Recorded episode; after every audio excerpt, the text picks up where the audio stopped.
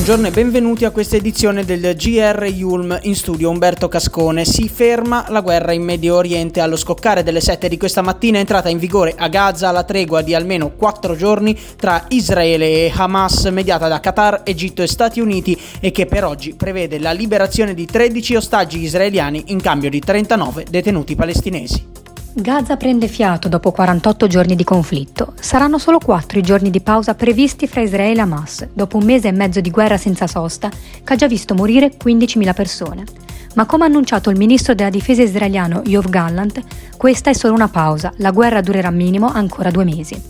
Nel pomeriggio di questo primo giorno di tregua verrà liberato un primo gruppo di 13 donne e bambini, ormai in ostaggio nella striscia da settimane. Israele invece consegnerà ad Hamas 39 detenuti palestinesi. Nei prossimi tre giorni sono previsti altri scambi per un totale di 50 ostaggi e 150 prigionieri.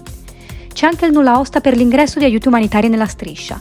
230 i camion attesi oggi al valico di Rafa al confine egiziano, che iniziano a entrare trionfanti a Gaza carichi di cibo, acqua e carburanti per i fratelli palestinesi, come si legge sugli striscioni appesi ai veicoli. La popolazione sfollata, intanto, ha l'obbligo di restare nel sud della striscia anche durante la pausa. L'esercito israeliano ha infatti lanciato volantini avvertendo i residenti di non tornare al nord, che anche con la tregua resta ancora zona di guerra. Diadora Lacevic, GR Yulm. L'omicidio di Giulia Cecchettin, la prossima sarà l'ultima notte in Germania per Filippo Turetta che verrà estradato nella giornata di domani. Partenza prevista per le 10.45 del mattino a bordo di un aereo dell'aeronautica militare e intanto è polemica per il mancato intervento dei carabinieri la sera della scomparsa dei ragazzi. La telefonata di un testimone della lite sarebbe stata ignorata. L'arma risponde che le pattuglie erano impegnate in altri servizi. Bufera anche sull'ex avvocato difensore di Turetta Emanuele Compagno Compagno, sostituito da Giovanni Caruso, una scelta dovuta all'imminenza di autopsia e interrogatorio previsti per la prossima settimana, ma non è da escludere che sulla decisione abbiano gravato alcuni post misogini e omofobi lasciati in passato da Compagno sui social.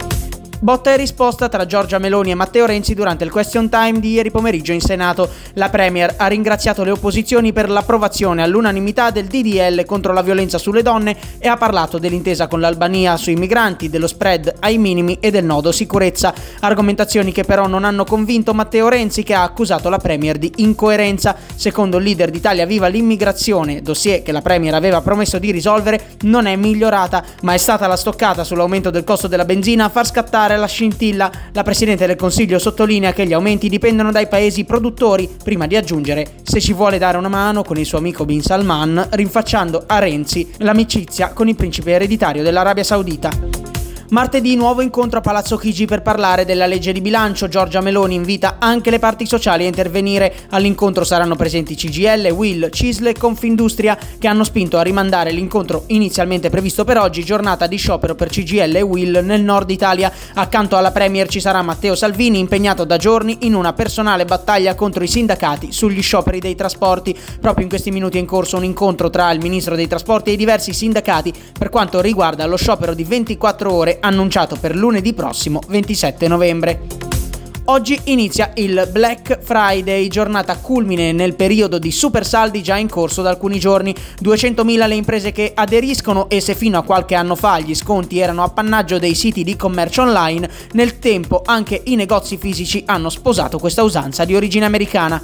È tempo di acquisti, al via gli sconti nel venerdì più nero dell'anno. Oggi è una giornata dedicata allo shopping, sia online sia offline. Il Black Friday nasce in America, dove si celebra il giorno successivo alla tradizionale festa del ringraziamento, ma che ormai gode di fortuna anche in Italia e nel resto del mondo. Un'origine che è di fatto una strategia commerciale. L'intuizione dei manager della catena di distribuzione Macy's è quella di inaugurare la stagione natalizia, spingendo sugli acquisti con sconti speciali sui propri prodotti. La corsa ai regali è così ufficialmente iniziata, ma le vendite, a causa dell'inflazione, segnano un calo rispetto agli anni passati. La spesa media prevista è di 217 euro e a guadagnare maggiormente saranno le grandi piattaforme come Amazon, Shane e eBay. La sfida è però rivolta a negozi fisici. Secondo l'indagine di Confesercenti, 7 consumatori su 10 sono già orientati a comprare su siti di e-commerce, ma attenzione alle truffe, sempre dietro l'angolo.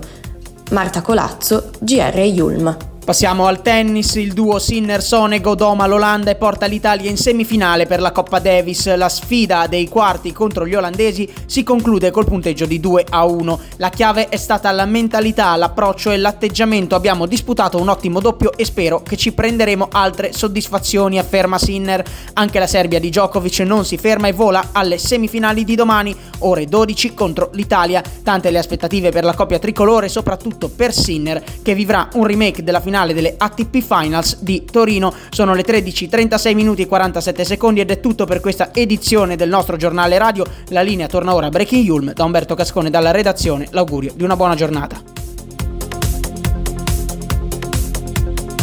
Radio Yulm.